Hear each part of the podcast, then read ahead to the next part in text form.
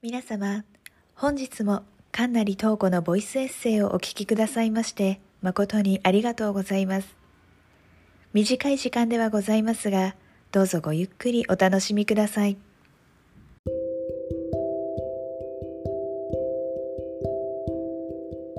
皆さんこんばんは、神成東子です。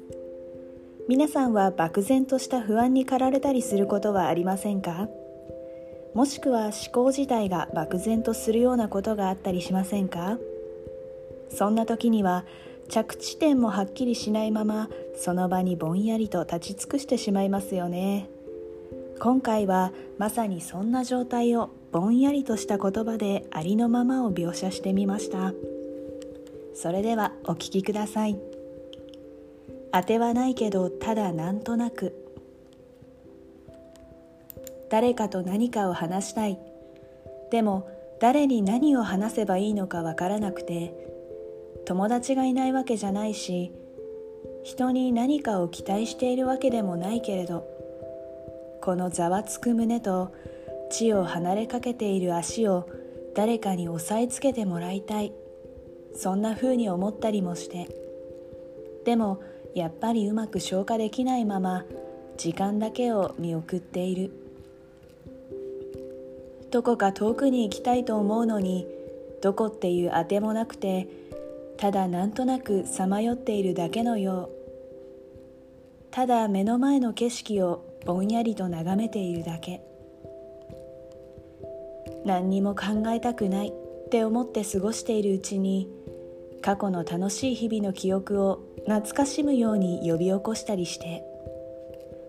思い返せば楽しかった日々の記憶というのはそんなに具体的ではなくて何がって言われたらもうそんなこと覚えてもいないのにただ楽しかったってだけが残っていたりするものだ。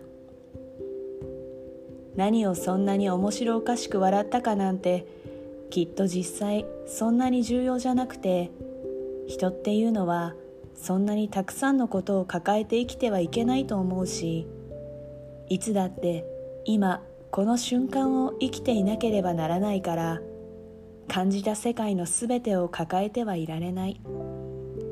だから中身のない会話でもいいし会話がなくたっていい。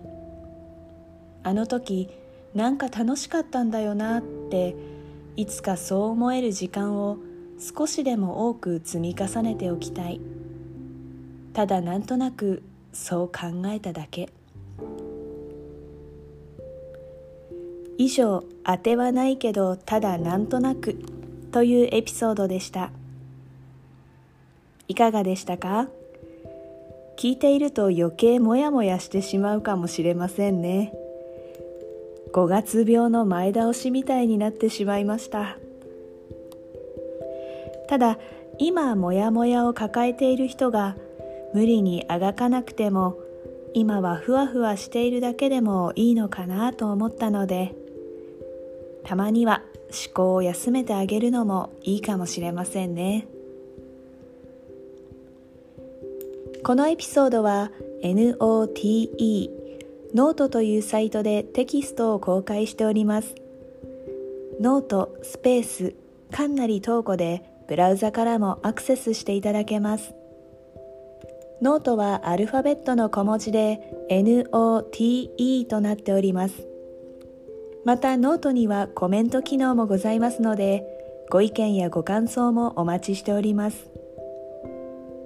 なおクラブハウスではエピソードのこぼれ話やテーマに沿った話題をお楽しみいただけるルームを開設しております。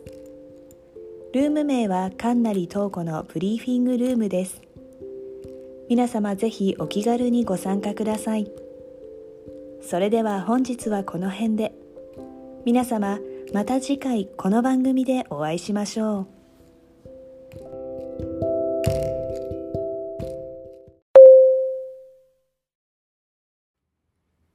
皆様、本日もかんなり東子のボイスエッセイをお聞きくださいまして、誠にありがとうございました。お仕事や学業、家事、育児など、お忙しい日々をお過ごしのことと存じます。皆様、体調など崩されませんよう、どうぞご自愛ください。本日は誠にありがとうございました。